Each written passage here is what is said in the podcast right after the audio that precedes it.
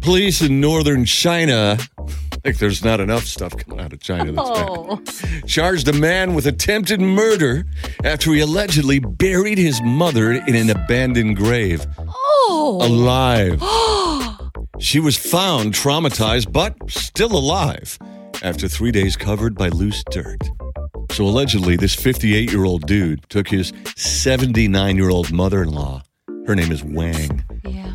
in a wheelbarrow and then dug a grave about six and a half feet deep. Uh, the mother was partially paralyzed, by the way. Jeez. Oh, And this tool was fed up with having to constantly take care of her. oh man, what a tool is he?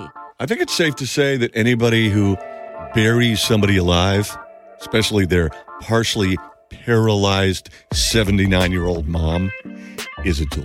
Yeah, yeah. When I pass on, you shall be buried alive with me.